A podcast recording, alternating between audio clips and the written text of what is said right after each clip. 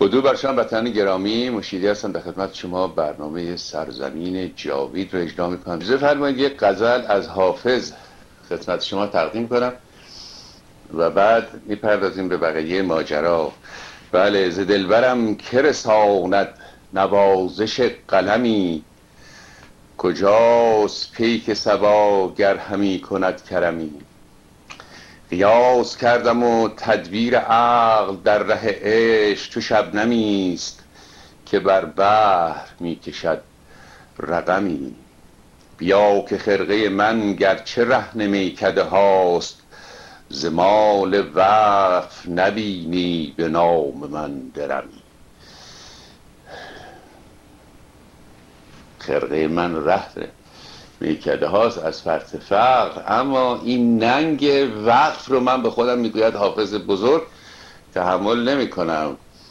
عرض می شود که یک کسی میپرسیدن که آقا این امام رضا خیلی ثروت داره، چه قنات داره، نمیدونم وکیل آباد چه فلان حرفا و اینها. خدمتشون عرض کردن که اینها رسم بر این بود در روزگار قدیم که وقتی پادشاهان یا حکام خشم میگرفتن و ثروتمندان، نخستین کاری که میکردن او رو چوب میزدن، اعدام میکردن، اموالش به نفع شاه ضبط میکردن. همین پریشب در این داستان نادرشاه میخواندن که آمده است به تبریز و یک ثروتمند تبریزی رو گرفته است به ضرب چوب. میگوید 120,000 رأس گوسفند داشت این بابا، 20,000 مادیان باکره داشت، نمیدونم چند هزار رأس اسب داشت و املاک داشت، گرفت به نفع خودش.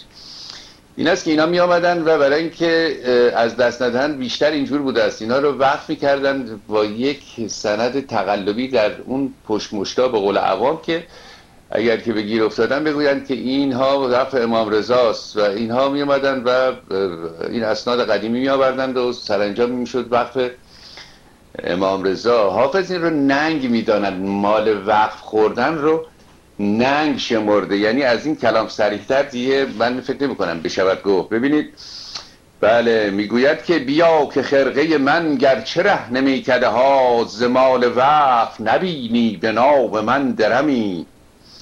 حدیث چون و چرا درد سر دهد ای دل، پیاله گیر و بیا ساز عمر خویش دمی. طبیب راه نشین درد عشق نشناسد، برو به دست کن ای مرد دل مسیح دمی. دلم گرفت ز سالوس و طبل زیر گلیم، بهون که بر در میخانه برکشم. علمی بیا که وقت شناسان دو کون بفروشند، به یک پیاله می صاف و صحبت صنمی. تمام عیش و تنعم ز شیوه عشق است، اگر معاشر مایی بنوش نیش غمی. سزای قدر تو شاها به دست حافظ نیست، جز از دعای شبی و نیاز صبح دمی. بله، دو سه بیتش هم بنده نخواندم به جهت اینکه غزل طولانی بود. تا به اینجا که رسیده ایم، اجازه فرمایید قبل از که وارد داستان منطق بشویم در ارتباط با چهارشنبه سوری هم یک صحبت کوتاهی کرده باشیم.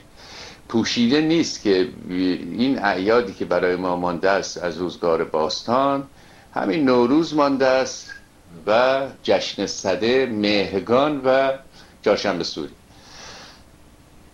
و در این گذر روزگار، از روزگاری که عرض کنم اسلام عزیز آمده است و اینها، این آخوندها و عرض می شود که متعربین و اینها دشمنی داشتند، ما رو گبر می گویند، عرض کنم اینها رو رسم گبرکان می گفتند. اینها تمام این اعیاد رو برانداختند، چون می دونید ایرانیان اعیاد بسیاری داشتند، ایرانیان مردمان شاد و خوشی بودند. اینها برداشتن و به جز این داستانها رو گذاشتن یکی هیچ کدوم از اینها ایرانی نیستن. یک ماه سفر، یک ماه محرم، عرض می شود که یک روز این مرده، یک روز اون مریض شده، یک روز اون چاقو کشیده، یک روز اون نمیدونم چی شده، یک روز اون غایب شده و اینها.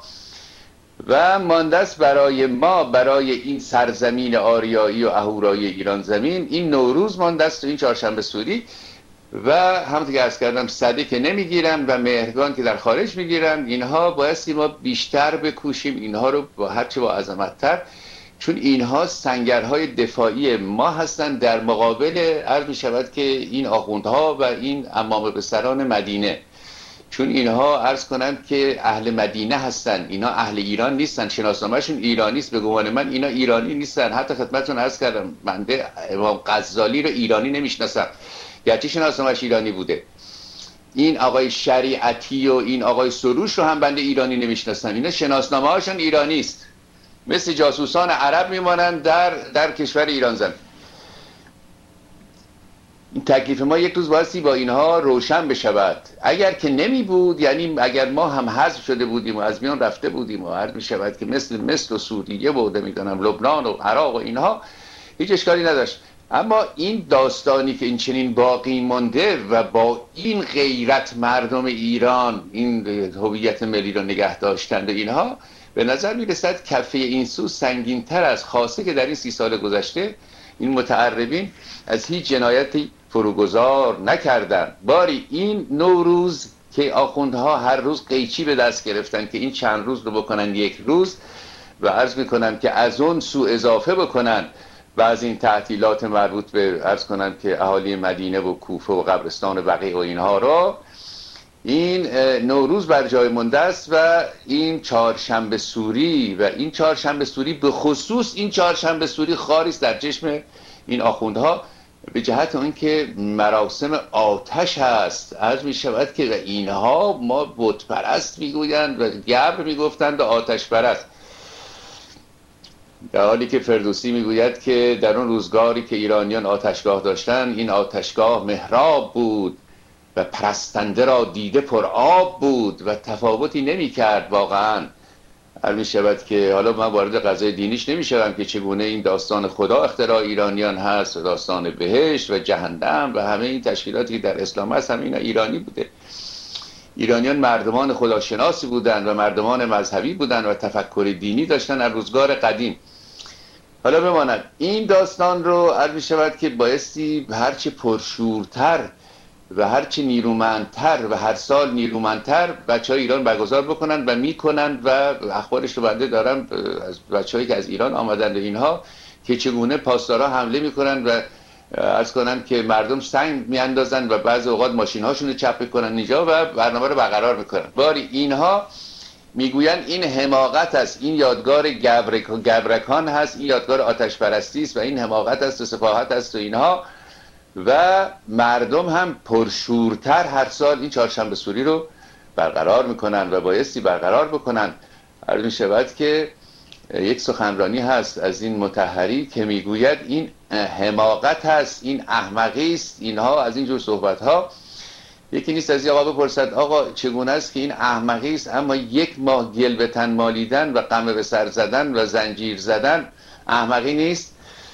خب این مربوط به این داستان عرض شود که این موضوع مغالطات که ما گفتیم اینجا و شاید بیشتر از 150-60 نوع مغلطه که به طور روزمره و در شیوه های نوشتاری و گفتاری اینها به کار میرن معرفی کردیم، اینها به صورت ابزار هستند. اینها مثل فرض فرمایید ابزار مکانیک برای کار هستند، اگر ما نتوانیم از این استفاده کنیم فایده ندارد. این است که از امروز ما میپردازیم به بعض داستان‌های بزرگ و میخوام خدمت شما عرض کنم که قریب 400-500 سالی است که این موضوع منطق و بعد پدیدارشناسی و بعد عرض میشود که معرفت شناختی یا معرفت شناسی، اینها موضوع فلسفه است و زبان رو پاک کردن و به جاهای خیلی عمیق و دقیق رسیدن. اینها یک قدری در باب عرض کنم که معرفت شناختی یا معرفت شناسی که اپیستمولوژی گفته میشه و ما مجبور هستیم این واژگان انگلیسی به کار ببریم، به جهتی که لغات فنی و علمی اینها انگلیسی است، باید ما اینها رو بشناسیم. اپیستمولوژی یعنی معرفت شناسی. این لغت در حدود اواسط قرن 19 به میان آمد، یعنی که ما بدانیم علم چیست، حدود علم کدام است، تفاوت علم با باور چیست، و بعد تقسیم بندی ها دارد که اپیستمولوژیکال اکسترنالیزم، اپیستمولوژیکال اینترنالیزم، که اینا رو خدمتتون توضیح میدم که چگونه است و بر این زمین هست که علم فنومنولوژی آمده است، پدیدارشناسی و فنومنولوژیکال ریداکشن، که ما چگونه از طریق از میان بردن تعصبات و قضایی که خدمتتون عرض کردم از که آقای ادموند هوسرل، این مرد بزرگ، این فیلسوف آلمانی آمد و این موضوع پدیدارشناسی رو به نحو بسیار جالبی در دستگاه فلسفی خود مطرح کرد و این آقای هوسرل بسیار مهم هست به دو جهت، یکی اون که خود فلسفه بسیار بسیار نیرومندی دارد، یکی اون که شاگرد او آقای مارتین هایدگر هم مراتب هوسرل رو در عرض کنم که پدیدارشناسی به جاهای دیگر برد و یکی از پرنفوذترین فیلسوفان قرن 20 شد. برای که آشنا بشیم به این آقای هوسرل، ادموند هوسرل، کسی که این فنومنولوژیکال ریداکشن رو به میان انداخت در همین پدیدارشناسی و دستیابی به علم. یک فیلمی فقط از این مرد برجاست، به حدود 1937 با دخترش هست، حدود سن 76 سالگی. امروز در باب این که علم چیست و تفاوتش با باور چیست و بعض مطالب و داستان کربلا و مغالطات صحبت اکسایتیس بنام پتریان که خدمتتون توضیح دادم که این اپی این رو هموطنان میتوانند هم به آیفون هم به اون یکی دانلود بکنن و اونجا میزنید بهرام مشیری، میتوانید که اپ این رو روی گوشی ها داشته باشید و برنامه ها رو به محض آپلود در وبسایت خودمان اونجا ببینید. و این پتریان یک سایتیست ویژه‌ای است که کسانی که بخواهند عضویتی پیدا کنند در یک جایی و پشتیبانی بکنند، همراهی بکنند، هست. اتفاقا تعدادی هموطنان عضو شدند و برنامه ها برای آنها ارسال خواهد شد. این حالا یک توضیح کوتاه بود که خواستم حضور شما داده باشم.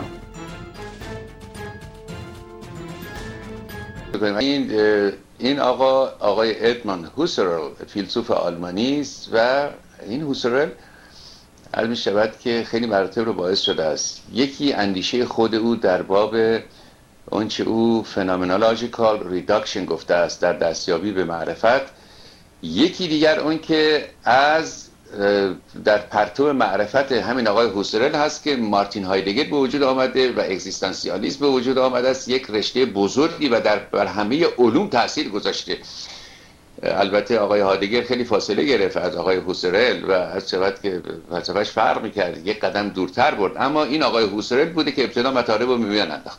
بسیار خوب، علم شبت که این اپیستمولوژی که خدمتتون عرض کردم که در حقیقت معرفت شناختی هست که ما بدانیم دانش چه چیزی است، چگونه می شود دانش رو کسب کرد و حدود دانش و ماهیت دانش کدام است و تفاوت دانش با باور چیست رو میخوام یک چند دقیقه صحبت کنیم و بعد اشاراتی بکنیم به همین عرض کنم که داستان فنومنولوژی آقای هوسرل. از روزگار قدیم این مطلب بوده است که آقا این دانش حقیقی چیست، چگونه می شود این دانش رو به دست آورد. مبالغ افلاطون صحبت کرده، ارسطو در باب اون صحبت کرده و میگوید که ارسطو میگوید اگر ما به مطلبی گمان صحت ببریم و اون صحیح باشد این دانایی است، اگر به گمان عدم صحت ببریم و صحیح نباشد اون هم درست است. مقصود این هست که ما برای این که بدانیم چیزی دانش هست یا دانش نیست که کتابی هم همین آقای هوسرل نوشته است، لاجیکال اینوستیگیشن، نیاز داریم. یعنی این که ما یک تحقیق منطقی برای این امری که میخواهیم ببینیم دانش هست یا دانش باز انجام بدهیم. عرض می شود که فرض بفرمایید که یک آقایی می خواهد از روی یک پلی عبور بکند، تصور او این هست که این پل سالم و صحیح هست و می تواند سنگینی او رو تحمل بکند، و اما وقتی آمده به میان پل رسیده، پل شکسته و ایشون رو به ته دره انداخته این رو ما نمیتوانیم بگوییم که این آقا میدانست که پل میشکند، بلکه بایستی بگوییم او خیال میکرد که پل سالم است و خیال میکرد که پل عرض کنم بدن او رو تحمل میکند. این هست که باور داشت که این پل میتواند، اگر بگوییم او دانا بود به این داستان، به طور کل نقض غرض هست، شما کار غیر منطقی که نمیکنیم. بنابراین حرکت این آقا مبتنی بر باور هست. مقصود بنده این هست که ما دریابیم تفاوت هاست بین دانش و باور. حالا یک دایری هم هست که بعد خدمتتون نشون میدم که حد اینها کجاست و مطلب جالب است. باری باور الزاماً دانش نیست. دانش اون چیزی است که ما بتوانیم با همین تحقیق منطقی صحت اون رو عرض کنم که به اثبات برسانیم. و البته در کارهای روزمره ما از بام تا شام داریم کار منطقی میکنیم، آقا داریم کار علمی میکنیم. هیچ کاری نیست که ما بکنیم در این جهان هستی بدون اینکه یک منطق صحیحی بر آن حاکم باشد. بنده یک روز خدمتتون این درست کردن آبگوشت رو خدمتتون مثال زدم که چقدر علمی است این داستان. یا فرض فرمایید که ما می‌خواهیم که یک اسبی رو نعل بکنیم، مثلا عرض می‌کنیم این عرض می‌کنم که تمثیلات خیلی پیش پا افتاده رو به میون میندازم تا توجه باشیم که وقتی میگوییم علم و حرکت علمی و منطقه، موشک هوا کردن و انسان به کره ماه فرستادن نیست، همه حرکات علمی است. یعنی هیچ یک از کارهایی که ما به طور روزمره انجام می‌دهیم بیرون از حیطه علم نیست، مگر برویم سینه بزنیم. کارهایی که برای اداره زندگی مادی خود میکنیم همه اینها داره یک منطق صحیح است. این داستان فرض فرمایید نعل بستن به کمدستان اسب مثلا عرض میکنم، حالا شاید آقای احمدی نژاد چون شغلش بوده بتونه توضیح بهتری بده، اما وقتی اسب در عرض کنم طبیعت هست احتیاجی به نعل نداره. شما هیچ اسب وحشی رو نمیبینید که نعل هم داشته باشه. به لحاظ اینکه در طبیعت که هست این حیوان عرض می شود که به طور طبیعی سمهای این حیوان می تواند وزن بدنش رو تحمل کنه و ایجاد سایده‌ای نمی کنه، چون حیوان ساخته نشده است که ما او رو بگیریم و زین بگذاریم و بار بگذاریم و سوار بشیم و اینها. به طور طبیعی در طبیعت زندگی میکنه، به قدری که لازم داره حرکت میکنه، وقتی دلش بخواد میدوه و هیچ مشکلی هم نداره، نعلم لازم نداره. بعد که ما این رو گرفتیم، چون خمرش خم هم هست، یک زین هم گذاشتیم و به طور غیر طبیعی یک وزنه هم به این اضافه کردیم، نتیجه این است که فشار رو دستای نیوان زیاد شده، استکاک زیاد میشه، ساویده میشه، احتیاج به نعل پیدا. بعد میبریم پیش نعلبند. حالا خود این نعلبند و تشکیلات سمتراشیش و اینا همه علمی است. آقا اینا هیچ کدوم بیرون از منطق صحیح علم نیست، چون منتج به نتیجه میشه. و عرض کردم اگر در یک امری مغلطه‌ای باشه، اشتباهی باشه، به نتیجه منتج نمیشه. این هست که هر کاری ما انجام میدهیم در طول عرض کنم روز برای سامون دادن به زندگی مادی حتما داره یک منطقی است، داره یک علتی است. اینها آخوندها میگویند که حضرت امام حسین آمد رفت خودش را به کشتن بدهد که اسلام را آبیاری کند. مثلا این مثالی است. خب دیگه این مطلبی است که هزار سالی است که بر این جامعه حاکم کردند و حال می شود که ما باور کردیم، این جزء باورهای ما شده، هرگز نرفتیم و تحقیق بکنیم، یک تحقیق منطقی ببینیم آقا این داستان چگونه است. واقعا میگوید رفته است که خودش را به کشتن بدهد که اسلام را آبیاری بکند. بودیم آقا اگه ایشون رفته خودش رو بکشد که کشتن بدهد، پس چرا برای جانش چانه میزد؟ چرا وقت میخواست؟ از ابن سعد چندو صحبت میکرد. چرا سوار اسب شد؟ نمیدونم سوار شتر شد، عمامه جدش رو گذاشت سخنرانی کرد، آی فلانی تو من نامه ننوشتی، آی شما نگفتید من بیام، فلانی حرفا.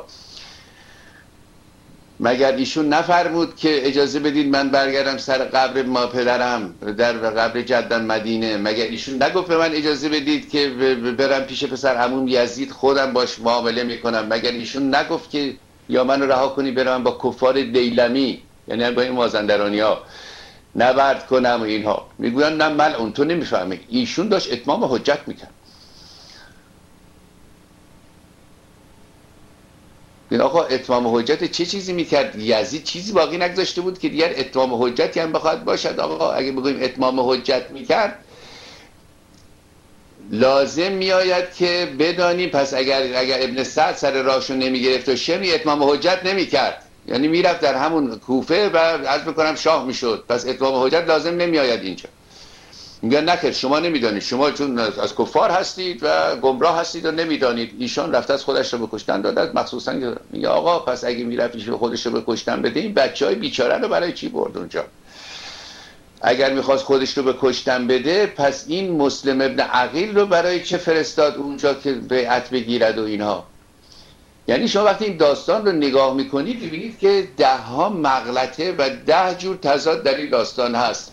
هر میشود که چون قضیه مهم هست، یه بارم شروع کردم این کتاب شهید جاوید رو عرض کنم، این حضرت آیت الله نوشته، آقای منتظری، آقای جعفری، همه اینا هم تاییدش کردن. اینها این آقا آمده است و میگوید که بله، میگوید که آیا مطلبی که مورد قبول امام حسین علیه السلام، امام خمینی، مسلم ابن عقیل، مسلم ابن افسجه، هانی ابن اوروه، ابن عباس، عبدالله ابن مطیع و عبدالله ابن فلان هست که امام حسین میخواست خلافت را به مرکز خود برگرداند، به قبول نزدیکتر است یا مطلبی که از قرن 7 هجری، یعنی از بعد از تألیف کتاب اللهوف، به طور کامل شایع شده که امام به قصد کشی شدن حرکت فرموده است. خب وقتی که ما به روایت عرض میکنم که این ملایان و آخوندها این داستان رو بررسی میکنیم، به مغالطه برخورد میکنیم، به چند گونه مغلطه و تضاد عجیب غریب که ما اینها رو نمیتوانیم حل کنیم، فقط به صرف این که باور داریم اینها رو پذیرفتیم. و یک موضوع دیگری که در این باب کربلا هست و اینها، از اینها بپرسید آقا این تکلیف این چی شد؟ تکلیف این عرض میکنم ابوبکر پسر علی که کشته شد بیچاره اونجا و عثمان پسر علی که در کربلا کشته شد، شما هرگز اسم اینو از آخوندها شنیده ای؟ اگر فرض کنیم که فرض کنه علی رو به سال 40 از هجرت کشتن و واقع کربلا به حدود سال 60-61 هجری بوده است، یعنی اگر که اینها همون زمان که علی از این جهان رفته بود نبوده باشن 20 سال بیشتر دارن. یعنی اینا 2 تا جوان بودن، یکی به نام ابوبکر، یکی به نام عثمان، پسران علی بودن این بیچاره ها. یکیش هم اسمش عمر بود که اون شرکت نکرد در کربلا، با حسین نیامد و عمر درازی هم کرد، میگن 80-85 سال عمر کرد. شما هرگز در این منابر نشنیدید که اینها بر ابوبکر گریه کنند یا اسم این دو نفر بیچاره رو از این عرض کنند که لیست شهدا انداختن، چون اسم اینا ابوبکر بوده و اسمشون عثمان بوده بیچاره. اینا هم کشته شدن آقا، اینا هم اونجا بودن. عرض کنم که اینا که برتری داشتن بر پسران حسین، اینا پسران علی بودن، یکیش ابوبکر اسمش بود، یکیش هم عرض کنم عثمان ابن علی، ابوبکر ابن علی، کشتگان کربلا، شهدای کربلا. به تاریخ ها رجوع بکنید، هیچ آخوند رافضی در این 1000 سال گذشته به من بردفت از کینه و نفرتی که عرض می شود که از این دوستان رسول داشت که ابوبکر باشد و عثمان و عمر، اسم این 2 شهید را هم اصلا به هیچ وجه من الوجوه از زبان جاری نکردن و نمی کنن. بپرسید آقا دفعه آینده که تشریف بیارید مسجد، بگید آقا آیا کسی به نام ابوبکر پسر علی، علی پسر ابو طالب، آیا در کربلا کشته شد؟ آیا عثمان پسر علی در کربلا کشته نشد؟ پس کجاست در لیست شهدا؟ میزنن به سینه برای علی اصغر. اینا پسران علی بودن، برادران حسین بودن، برادران عباس بودن، اونجا کشته شد. باری برگردیم سر موضوع. ما برای اینکه داستان رو عرض می شود که به وجهی منطقی چنان که بوده بایستی تحقیق بکنیم، تحقیق منطقی، تا زمانی که وقتی داستان رو نگاه میکنیم، نه داستان کربلا، هر داستان دیگری رو بررسی میکنیم، هرچی این داستان رو ما از بررسی میکنیم و بالا پای میکنیم، هیچ گونه منطقی ما در این، هیچ گونه ببخشید، هیچ گونه تضادی ما در این منطق قضیه پیدا نکنیم.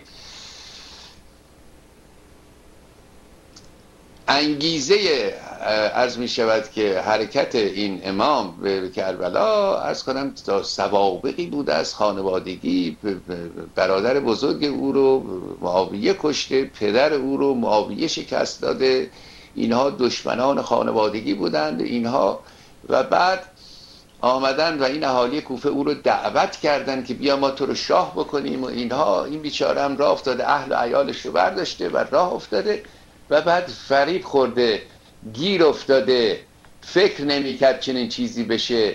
پسر عموش هم فرستاده اونجا که براش رأی بگیره و اینها گرفتن و عرض می شود که هر چم سعی کرد جان خودشون نجات بده، عرض می شود میسر نشد و او رو کشتن. این داستان خیلی مختصر هست. یعنی مطلبی که بنده گفتم شما نه تضادی میتونید پیدا کنید، نه مغالطه میتونید پیدا بکنید، نه عرض کنم سخن مهمه. این آقا از خانواده بوده که پسر عموهاش بر قدرت بودن، اینا تحمل این قضیه رو نداشتن چون اسلام رو در خانواده خود میدیدن. از بنی هاشم آمده بود، مسلمان شده بود و بعد اونا اسلام نمیپذیرفتن، به زور شمشیر پذیرفتن این خانواده امیه و اینها. بعد حکومت رو اونا میخواستن، ثروت‌ها رو اونا میگرفتن، بعد طبع اینها گران میآمد. چه داستانی رفت است آبیاری کند؟ این که بیشتر باعث نفاق و فساد شد در اسلام و گرفتاری ایجاد کرد. چی مزخرفات، چه چیزی و هر جا شما دست میزنیم یعنی دوچار گرفتاری منطقی میشویم. آقا این که عرض کردم لاجیکال اینوستیگیشن، که این آقای هوسرل یک کتاب مفصلی نوشته است که لاجیکال اینوستیگیشن یعنی مطلبی رو که به شما میدن واسه اینو به طور منطقی بررسی کنی، اجزای منطقی صحیح و درست باشه. میزنیم به سینه، باور داریم. این هست که این داستان کربلا که الان بنده این داستان کربلا آغاز کردم چون بسیار اهمیت داره در دنیای تشیع و این آخوندهای رافضی، این مایه بدبختی و نکبت عظیمی شده است و همچنان ادامه دارد. حداقل ما حقیقت داستان رو بدانیم به وجهی که درش مغالطه نبینیم و تضاد نبینیم و ما این عرض کنم که تحقیقات منطقی رو با گزارش‌های تاریخی، با مطالبی که بر جای مونده و با رجوع به عقل اینها رو با بررسی می‌کنیم. این آقا داستان این چه بوده؟ اگر قرار بود که خودش رو بکشتن بدهد، خب یک نفری میدم خودش رو بکشتن میداد، چه ضرورتی داشت بچه‌های کوچیک رو ببره، این زنا رو ببره و اسارت بده و بدبختی و خفت بکشه و عرض کنم که پسر عموش رو بفرسته نمیدونم چه بکنه اینا. نه آقای رفته بود شابش مطمئنم بود، خیال میکرد این همون آقایی که از پل خیال میکرد، اون پل محکم هست و باور داشت و خیال میکرد، دانش نداشت چون دانش داره تعریفه. باور داشت که اگر ایشون حرکت بکنه از مدینه و خودش رو به کوفه برسونه شاه میشه و یزید رو سرنگون میکنه. این است که این باور حسین بوده بیچاره و باورش وارونه شده، درست مثل همون کسی که عرض میشود که باور داشت که بره بر سر پل، پل اونو تحمل میکنه، پل نکرد. بنابراین باور با علم و دانش فرق میکنه. اگر حسین دانش درستی داشت و اطلاعات صحیحی داشت، عرض میشود که به این ماجرا گرفتار نمیشد. حالا این مسئله امام حسین رو آوردم، عرض کردم به جهت اهمیتی است که این موضوع دارد.